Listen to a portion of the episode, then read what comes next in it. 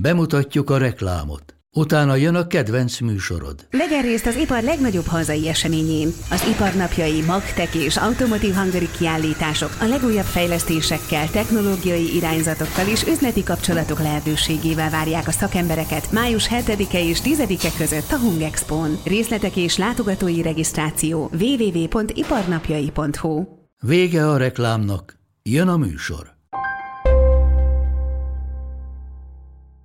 És ezen országokban is mindent elkövettek annak érdekében, hogy versenyképes béreket tudjanak nyújtani, de mégsem szabadult el az infláció. Az inflációs rátánk ugye gyakorlatilag az Unióban az egyik legmagasabb. Ha valódi munkaerő hiányt akarjuk megnézni Magyarországon, akkor nagyságrendileg egy olyan 150, vagy akár még ettől magasabb, 150 ezer, vagy akár még ettől magasabb szám is az a valós érték. Tízezeres nagyságrendű a cégbezárások száma, miközben tavaly és tavaly előtti évben együttesen nem volt ekkora a cégbedőlések száma.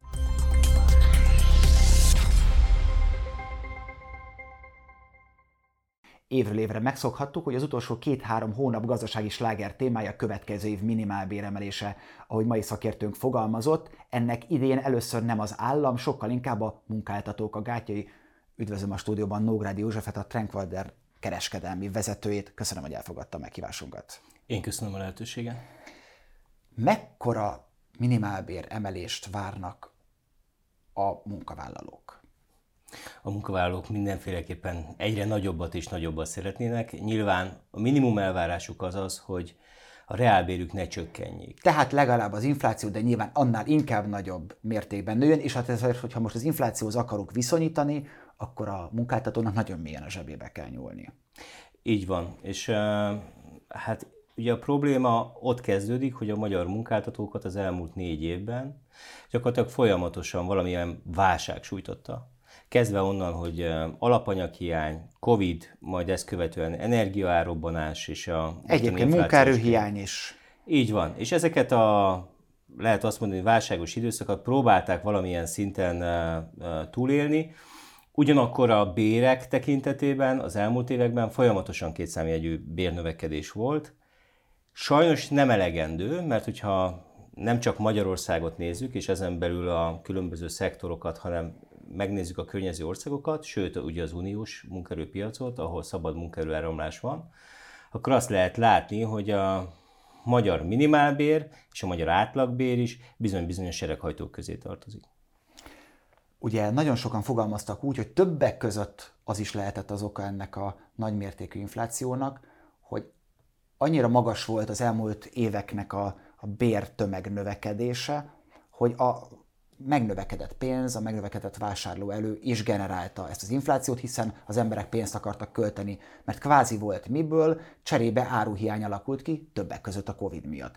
Mennyire generálhatja ez mondjuk újra az inflációt, hogyha egy a vártnál, vagy az elvártnál nagyobb, vagy azzal mondjuk megegyező minimálbér emelés következik be. Úgy tudva, hogy nagyon sok bérnövekedést a minimálbérhez igazítanak egyébként, még a piacon is. Igen, de hogyha megnézzük a környező országokat, és itt mindig érdemes megnézni azt, hogy mit történik Csehországban, mi történik Szlovákiában, Horvátországban vagy Romániában, akkor azt látjuk, hogy ezen országokban is komoly bérralli volt, és ezen országokban is mindent elkövettek annak érdekében, hogy versenyképes béreket tudjanak nyújtani, de mégsem szabadult el az infláció. Az inflációs rátánk ugye gyakorlatilag az Unióban az egyik legmagasabb. Igen, Tehát, Venezuelával tudnánk versenyezni, de ebben nem szeretnénk. Így van. És éppen ezért, ami igazán komoly veszélyt jelent ma a magyar gazdaságra, az nem is csak feltétlen az, hogy van-e elegendő munkaerő, hanem sokkal inkább az, hogy az emberek beárasztás saját magukat, behelyezkedtek egy bizonyos élethelyzetbe, sok esetben ugye az elmúlt évek családpolitikájának eredményeként egykeresős, egykeresős családmodellben csücsülnek otthon az emberek, úgy, hogy közben el vannak adósodva. Ők szeretnék valamilyen szinten megtartani az életszínvonalukat, és bizony-bizony ez egy óriási veszély, hogy a környező országokban magasabb euró alapon kapható bértömegük van. Sok esetben mondjuk egy Ausztriában, ahol 13.-14. havi bérekről is beszélgetünk, két-háromszorosa a magyar béreknek. Ez egy iszonyatos elszívó erő, és most már nem csak a fiatalok, akik mobilisak, azok, akik ilyen szempontból veszélyben vannak, és úgymond a jövőnket kellene, hogy garantálják, hanem most már azt látjuk, hogy az idősebb generáció is mobilis, sá kezd válni, illetőleg van egy olyan réteg, akinek nincs vesztenivalója, mert mondjuk az ingatlana egyébként nem mobilizálható, vagy nincs már értéke, vagy már elveszték, igen, ők szintén úgy néz ki, hogy a hatalmas munkerőhiányos unió irányába kezdenek el mocorogni. Most mennyire jellemző a munkaerőhiány, hiszen hogyha ez az elszívás már elkezdett jelentkezni, akkor megfigyelhető kéne legyen, és én most azt látom, hogy a munkaerőhiányról, mintha kevés szó esne, sőt. Jelen pillanatban az országban durván egy olyan 80 ezer főnyi a betöltetlen álláshelyek száma a KSH szerint. Ez volt már jóval magasabb érték is, de azért tehát, hogyha kiragadnék pár szektorális példát, akkor talán jól meg tudom Egyértelműen vannak azt, szektorok, amikben nagyon nagy a baj. Pontosan, de mondjuk vegyünk egy logisztikát alapul, ahol állítólag csupán 4500 fő hiányzik. Egy logisztikában a targoncástól kezdve a kamionsofőrön át a speditőrig gyakorlatilag mindenki bele tartozik. Most, hogyha így nézem, akkor 4500 fő rendkívül kevés. Tehát látva a piacon lévő hirdetéseket, csak a hirdetés száma a piacon az nagyságrendileg egy olyan 1500-2000, amely csak a logisztikát érinti, és itt egy pozícióhoz nem egy fő tartozik, hanem sok esetben, főleg ha fizikai munkás, akkor kettő, három, vagy akár öt fő is. Magyarán ez a szám nem feltétlenül fedi a valóságot. Tehát, hogyha a valódi munkaerő hiányt akarjuk megnézni Magyarországon, akkor nagyságrendileg egy olyan 150, vagy akár még ettől magasabb, 150 ezer, vagy akár még ettől magasabb szám is az a valós érték, amit eh, nem feltétlen jelentenek le a cégek, hanem helyette pont az előbb említett eh, válságos időszakok miatt azt mondják, hogy nem merek felvenni embereket, ezt a hárbe frízelik a pozíciókat, tehát nem töltik be, befagyasztják a pozíciót, nem töltik be, ha valaki elmegy, helyette tovább dolgoztatják a már meglévő állományokat, túlóráztatják, megpróbálják a feladatokat szétdobni, és ilyen szempontból ma a magyar munkerőpiac egyébként rendkívül leterhelt, nagyon sok olyan ember dolgozik a magyar munkerőpiacon, akit például a kiégés foglalkoztat, vagy, vagy, vagy, vagy rendkívül stresszes. És ez pont annak köszönhető, hogy, hogy a munkerőpiacon ma olyan munkavállalók érhetőek el igazán, akik keresik azt, hogy hol tudok többet keresni, de nem lettek többen a munkavállalók. 25%-kal többen jelentkeznek be a nyitott pozíciókra, mint tavaly hasonló időszakban, de nagyságrendileg 30%-kal kevesebb a nyitott pozíció, mint tavaly ilyenkor. Tehát körülbelül ugyanannyian keresnek. Miért alakult ki ez a helyzet, hiszen most már azt is elmondhatjuk, hogy vannak e munkakörök, amikre bármennyit fizetne egy adott munkáltató, nem lehet embert találni, ilyen például a kamionsofőr. Elképesztő mondjuk egy pedagógus fizetésének a négy-ötszörösét is adott esetben megkeresi egy külföldön is ö, munkát végző kamionsofőr egy hónap alatt. Ennek ellenére pontosan tudjuk, hogy már külföldi munkaerőt kell Magyarországra hozni, ennek a szabályozását csökkentik. De az, hogy a cégek nem mernek fölvenni alkalmazottakat mondjuk egy-egy megülő pozícióra, ez nyilvánvalóan nem azért van, mert a cégek gonoszak. Mi a bizonytalanságok, a, a válság, a kiszámíthatatlan környezet, a kiszámíthatatlan szabályozás, a kiszámíthatatlan jövő terhek, mi a legnagyobb probléma? Igen, most egy cég működése alapjában véve budget alapon történik, magyarán meg van tervezve a pénzügyi költségvetése percről percre. Nagyon nehéz ma Magyarországon egy ilyen pénzügyi költségvetést összeállítani. És tartani is. És tartani pontosan, és sok esetben év közben is bele kell nyúlni, elég csak látni azt, hogy akár a magyar költségvetést is. Ezt akartam mondani, hogy kicsiben csinálják azt, amit a magyar költségvetésben nagyban csinálnak. Pontosan, és itt az elköteleződések azért súlyos milliókban mérhetőek. Akkor, hogyha valakit felveszünk, akkor abban az esetben nyilván hogyha már lejár a próbaideje, onnantól fogva elég komoly fizetési kötelezettséggel jár az, hogyha mégsem, uh, még sincs rá szükségünk, illetve nem mindegy, hogy mit üzenünk a piac felé, hogy én egy megbízható munkáltató vagyok, ahova ha bekerült valaki, akkor azzal úgymond úgy bánok, hogy tervszerűen terveztem vele és megfelelő helyre illesztem, vagy pedig folyamatosan cserélgetem a munkaerőt. Mondanám, ilyen esetekben jönnek a munkaerő kölcsönzők, mint amilyen a mi cégünk, hogy az ilyen hatalmas volatilitásokat megoldja. Tehát akkor arról beszéltünk, hogy szükségszerű ahhoz, hogy ne legyen ilyen hatalmas az elszívó erő a környező országokba, hogy legyen egy nagyobb minimálbér emelés. Igen. Miért van a tiltakozás? Nem bírja el a munkaerőpiac, tehát a munkáltatói oldal ezt nem tudja elviselni, hiszen már volt erről szó azért a korábbi években, az első pár évben, amikor volt egy nagyobb mértékű minimálbér emelés, akkor mind, én emlékszem rá akkori híradósként, hogy minden egyes kisboltostól elkezdve nagyon sok olyan hely, ahol minimálbér környékén foglalkoztatok, dolgoztok, azt mondták, hogy hát nekünk be kell zárni, ezt nem fogjuk tudni kigazdálkodni, ott benne kigazdálkodták. Tehát tényleg nem tudják kigazdálkodni? Vagy miért, mi ez az ellenérzés? Van egy, ha megnézzük az első hat hónapot azzal kapcsolatosan, hogy Magyarországon hány cég zárt be, akkor gyakorlatilag az elmúlt két év összes cégbedőlése együttesen több, ami az első hat hónapban történt. Tehát tízezeres nagyságrendű a cégbezárások száma, miközben tavaly és tavaly előtti évben együttesen nem volt ekkora a cégbedőlések száma. Tehát látszik, hogy a, a piaci bizonytalanság, illetőleg az a gazdasági környezet, amiben a cégek vannak, hogyha nincs elég tőke tartaléka, akkor nem tud fennmaradni, és nem tud megfelelő bért emelni sem. És itt sok esetben már olyan cégek is bekerülnek ebbe a kosárba, akik egyébként nagy foglalkoztatók. Elég csak megnézni azt, hogy gyakorlatilag minden hónapban kijön az, hogy a legnagyobb cégek közül milyen létszám adataik vannak ezeknek a legnagyobb cégeknek. Akik a, az adott szektoron belül, lásd kereskedelem vagy feldolgozóipar, húzó nevek, azoknál a létszámok megmaradnak, vagy egy pár százalékkal tudnak emelkedni, vagy pár száz fővel tudnak emelkedni, de a többiek az adott szektorokban szinte folyamatosan veszítik a létszámaikat, mert egyszerűen képtelenek fenntartani azokat a létszámokat, amikkel ők bebügyéztek, beterveztek, nincsen elég tartalékuk, hogyha most nagy mértékben megemelkedik a, a minimálbér, az automatikusan alulról jövő nyomásként elkezd a teljes uh, uh, bérkategóriákra egyfajta nyomást helyezni. Nyilván onnantól fogva mindenkinek is uh, uh, komoly béremeléseket kell végrehajtani, és ezt látjuk, hiszen mi magunk is negyedévente mérjük a, a bérszínvonal változását, és bizony-bizony azt látjuk, hogy a cégek egyre kevésbé hajlandóak és egyre kevésbé tudnak bért emelni, annak ellenére,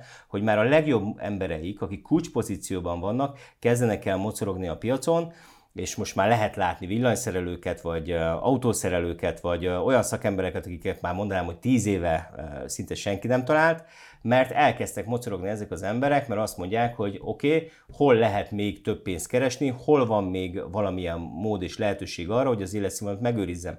És a cégek már nem feltétlen tudják megtartani a munkavállalóikat, azokat, akik kulcspozícióban vannak. Tehát elindult egy nagyon érdekes uh, uh, szituáció, amely szituációban azok, akik tőkeerősek és piacvezetőek, ők meg tudják tartani a munkavállalóikat, azok, akik már az elmúlt négy évben kifáradtak, nincsen elég piacuk, mondanám, ez a recesszív környezetben sem tudtak megerősödni, és nem tudnak honnan tőkéhez jutni, vagy mondjuk a nemzetközi piacokon máshonnan nem tudnak egy pulszámlán átcsoportosítani magukhoz összegeket, ők bizony veszélybe kerültek, és elkezdik, vagy nem direkt, de nyilván nem tudnak mit tenni, elkezdik elveszíteni azokat a jó embereiket, akikre egyébként építették az üzletüket.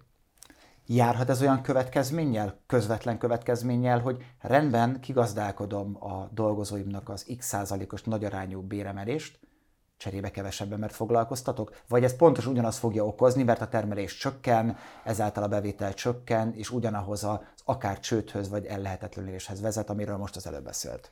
Már az elmúlt négy évben is folyamatosan ezek a cégek megpróbálták optimalizálni a működésüket, és úgy tervezni a létszámaikat, hogy az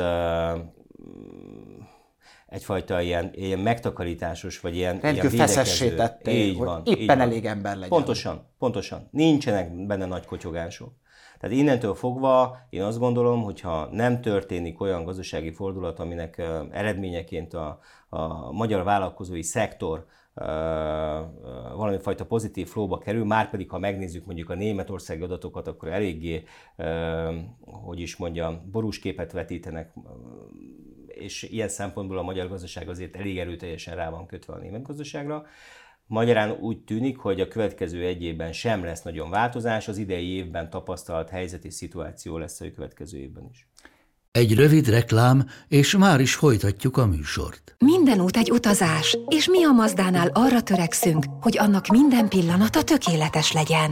Mazda CX-5 utolsó széria. 194 lóerős, két és fél literes mild hibrid benzinmotorral, akár milliós kedvezménnyel, vagy kedvező finanszírozási feltételekkel elérhető. A finanszírozást az Euroleasing nyújtja, THM 4-től 4,9%-ig. A tájékoztatás nem teljes körű, a részletekről érdeklődjön márka kereskedéseinkben. Mazda, Crafted in Japan. Vége a reklámnak, folytatjuk a műsort.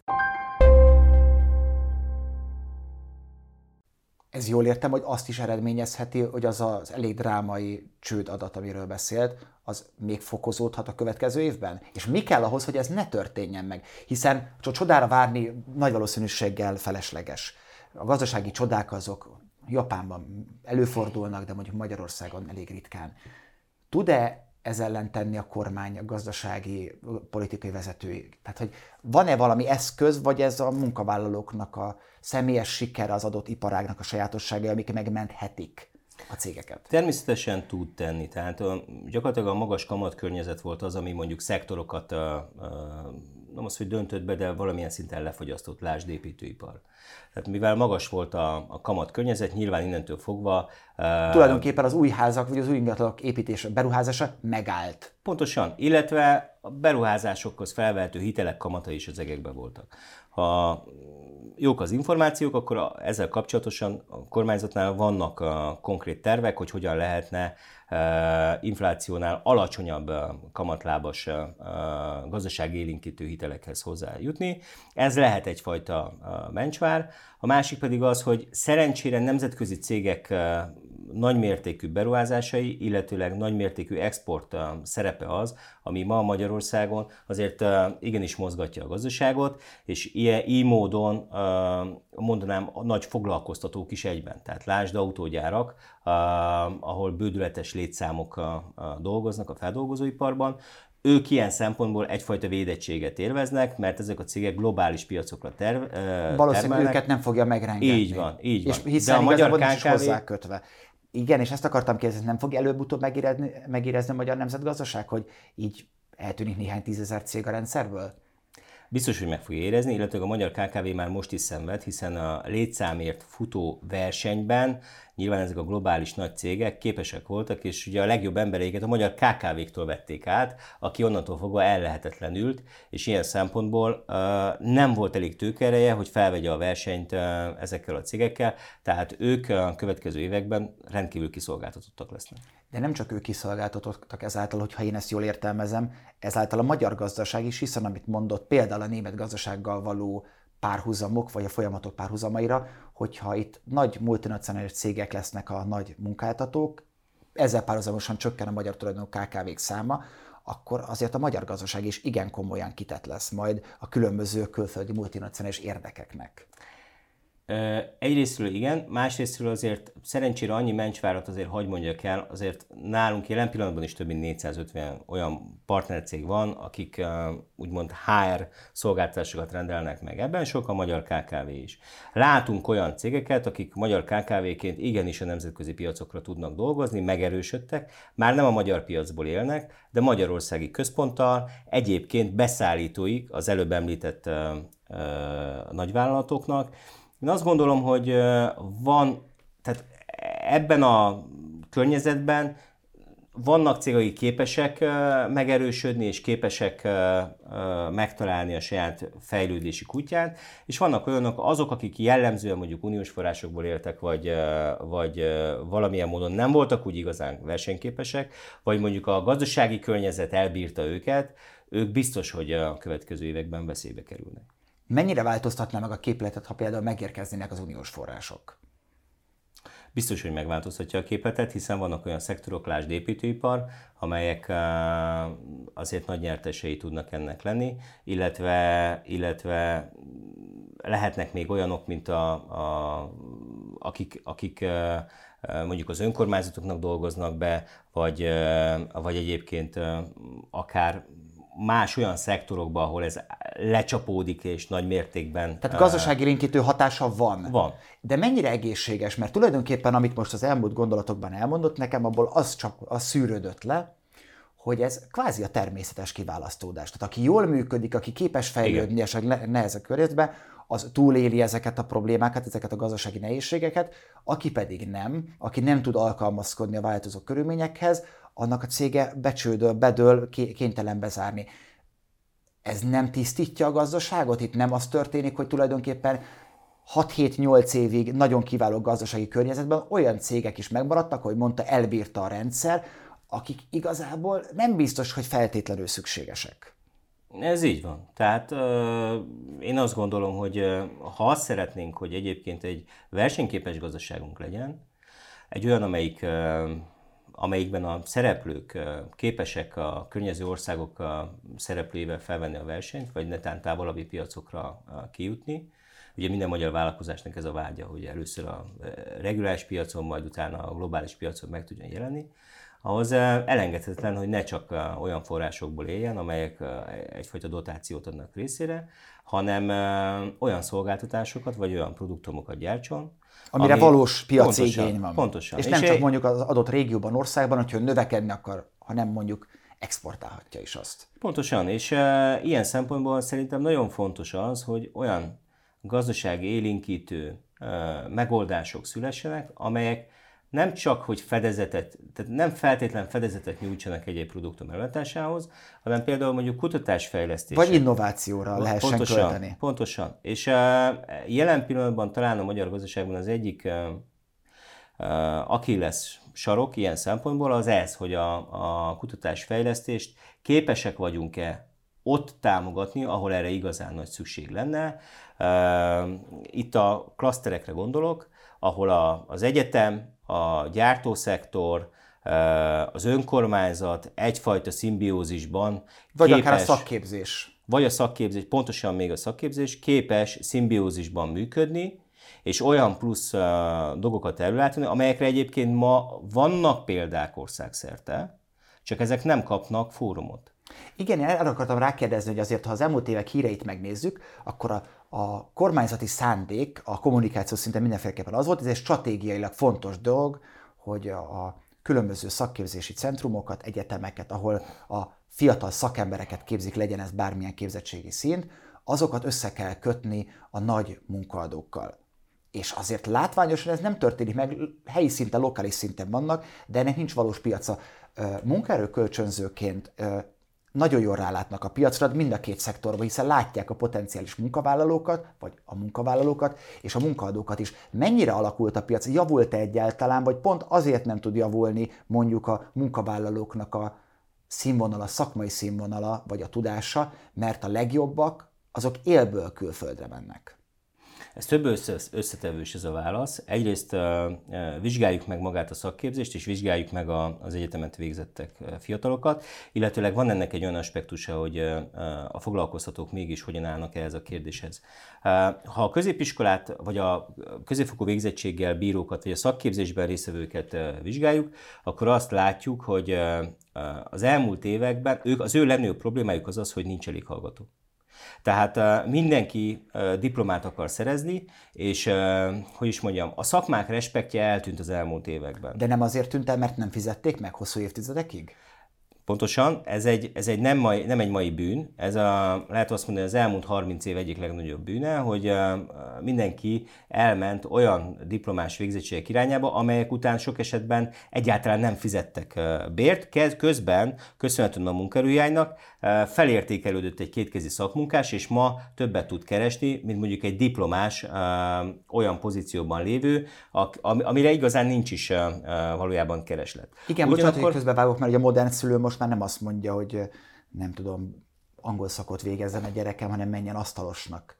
Így van. Mert ugye van a klasszikus vicc, amit szoktak mondani, a szakmunkások egymás között miközben szerelik az autót, hogy mit, mit kérdez az angol szakos, hogy nagy menübe kéred. Tehát és ez, ez, ez a valóság, de cserébe ettől még nem vált vonzóbbá. Tehát hiába kereshet jobban sokszor egy szakképesítéssel rendelkező ember. Mondjuk egy autószerelő keres ötször annyit, mint egy tanár, De ettől még nem lesz több az autószerelő. Természetesen tanár se, abból sincsen elég, de ennek ellenére valóban lehet ezen a trenden javítani? Kinek a feladata lenne javítani? Nem mondjuk a munka, munkáltatónak lenne ez a feladata? Hát igen, egyrészt meg kellene mutatni azt, hogy mit jelent egy produktumot előállítani. Az ember el egyébként egy alkotó szellem. Tehát uh, már gyerekkorban uh, az okoz számunkra örömet, hogyha valamit össze tudunk építeni, össze tudunk rakni. És látjuk uh, az eredményét És annak, látjuk az eredményt, kézzelfogható, igen. És ennek ellenére mégis, amikor a fiatal felnőtt korba élünk, akkor, akkor valahogy nem minden esetben tudjuk ezt a, emellett letenni a voksunkat. Tehát ennek ez társadalmi oka... elvárás, a szülői elvárás, milyen elvárás az oka? Én azt gondolom, hogy nem tudtuk, tehát háttérbe szorult, és nem tudtuk, hogy is mondjam, kézzelfoghatóvá tenni az, hogy már pedig ezeknek a szakmáknak igenis van szépsége, és igenis lehet ebben nagyon jól érvényesülni, sőt, világszinten lehet ebben dolgozni. Nem igaz, hogy majd mindent a mesterséges intelligencia meg fog csinálni, mert a mesterséges intelligencia holnaptól fogva nem fog neked, nem tudom én, asztalt gyártani egyedi megrendelésre, hanem, hanem, hanem azt is be kell programozni, azt is majd kezelni kell, ahhoz is csomó minden kell. Tehát, hogy alapjában véve a szakmunkásokra, azokra, akik, hogy mondjam, ma Magyarországon lehet azt mondani, hogy teljesen kérült ez a terület, és hatal 50 ezer szakmunkás hiányzik nagyságrendileg. Az ők hol vannak most? Egy nagy részük külföldön. Azt lehet tudni, hogy... Egy más részük pedig gyakorlatilag átigazolt olyan területekre, ahol már nem gyakorolja a szakmáját köszönhető annak, hogy mondjuk nem fizették meg. Végezetül, mert nagyon érünk a műsoridő végére, de nagyon fontos arról beszélni, hogy jó, körülírta, hogy mi lenne a, a, az optimális minimálbéremelés. De mit várnak most a munkavállalók? Értem, infláció fölött itt. Korábban is fölmerült, amikor az infláció néhány százalék volt az országban, hogy a munkavállaló két számjegyű bérnövekedést szeretne, minimálbérnövelést, vagy akár bérnövekedést. Igen. Most, amikor 10% fölötti körülbelül az éves infláció, akkor az elvárás az 20-25%-os bérnövekedés? Körülbelül igen. Ugyanis, hogyha a reálbért nézzük, és itt a reálbért érdemes nézni, nem pedig azt, hogy egyébként most a, a 10% vagy, vagy 15, a reálbér növekedés tekintetében jelen pillanatban pár százalékon állunk. És hogyha megnézzük a környező országokat, ahonnan az elszívó erő van, határmenti településekről iszonyatos az ingázók hada, azért, hogy meg tudjuk tartani a munkavállalóinkat, azért, hogy az emberek eh, ne keressenek eh, alternatívákat a külföldön, ahhoz nagyságrendileg egy 20-25 százalék kellene, amiből valójában a reálbér növekedés csak 10-15 százalék. És mit bírnak el a munkavállalók? Mi a realitás? Tehát azt kimondhatjuk, hogy erre viszonylag kicsi az esély, hogy bejelentenek egy 20-25 százalékos minimálbérnövekedést. Így. Mi a realitás? A realitás az, amit már eddig is nyilvánossá kerültek adatok, hogy gyakorlatilag egy 15%-os minimálbéremelés és 10%-os garantált bérminimum. Ugye ez a fajta megosztottsága attól függően, hogy valakinek középfokú végzettsége van vagy sem, ez a világon egyedülálló. Nincs még egy ország a bolygón, ahol ilyen megosztottság lenne bérek tekintetében. Ez 2006 óta van így bevezetve, és most már gyakorlatilag van egy olyan hátsó szándék, hogy oké, okay, akkor ezt tüntessük el, egységes legyen a, a, a dolog. Ráadásul 2022-ben ugye volt egy olyan Európa Tanács és Európai Parlament által elfogadott irányelv, amely gyakorlatilag az európai minimálbér bevezetését szorgalmazza, ami irányelveket határozott meg az országok részére, az uniós országok részére, hogy mégis hogyan számolják, vagy hogyan mérjék a minimálbér mértékét. Itt az átlagbér 50%-át, vagy a mediánbér 60%-át határozták meg. Ez azt jelenteni, hogy ha összeolvasztanánk a két bért, akkor egyébként elérnénk ezt a szintet. Hogyha az európai minimálbér nem ebben a formában valósulna meg, hanem amit korábban mondott, hogy föl kell csatlakozni, vagy legalábbis figyelembe kell venni a körülöttünk lévő országoknak a, a bérszintjét. Mikor lehet, vagy lehet egyáltalán reális esély arra, hiszen politikusok kampányoltak azzal, hogy ekkor és ekkor utolérjük ezt és ezt az országot. Van ennek egyáltalán realitása, vagy mondjuk az euró bevezetése nélkül nincs? Hát egyrészt szerintem szükséges lenne, hogy almát almával hasonlítsuk össze, szükséges lenne egy euró bevezetése, másrészt a magas hozzáadott értékű mm, feladatok ellátásában kellene jóval nagyobbat lépnünk előre. Az előbb említett innováció, kutatás, fejlesztés az elengedhetetlen, hogy ezt támogassuk. Másrészt a képzések tekintetében ma Magyarországon még mindig nagyon sokan vannak olyanok, akiknek legfeljebb 8 általános végzettségük van tehát ezeket a tömegeket valamilyen szinten egy magasabb képzettségi szintre hozni, akik egyébként már rendelkeznek egy valamilyen alapképzettséggel, őket középfokú végzettekké tenni, és a többi, és a többi. Tehát a képzés, az unión belül az egyik sereghajtó ország vagyunk azok között, akik felnőtt képzésben lehet azt mondani, hogy rendkívül elmaradottak. És itt jön be a foglalkoztatóknak a, a, a szerepe, hogy a foglalkoztatók igenis képezzék a munkavállalóikat, igenis biztosítsanak számukra lehetőséget annak érdekében, hogy a munkavállaló magasabb képzettségi szintet érjen el, ezáltal magasabb bérhez tudjon jutni. És nagyobb és legyen a hozzáadott értéke is. Nagyobb legyen a hozzáadott értéke. Így van. Nagyon szépen köszönöm, hogy beszélgethettünk erről. Azt gondolom, hogy ha meg lesz a bejelentés, akkor azt is hasznos lenne értékelni. Köszönöm a lehetőséget. Önöknek pedig köszönöm szépen a figyelmet, iratkozzanak fel az Economics csatornáira, hogy értesülnek legfrissebb adásainkról, várjuk a véleményeket a komment szekcióban. Viszontlátásra!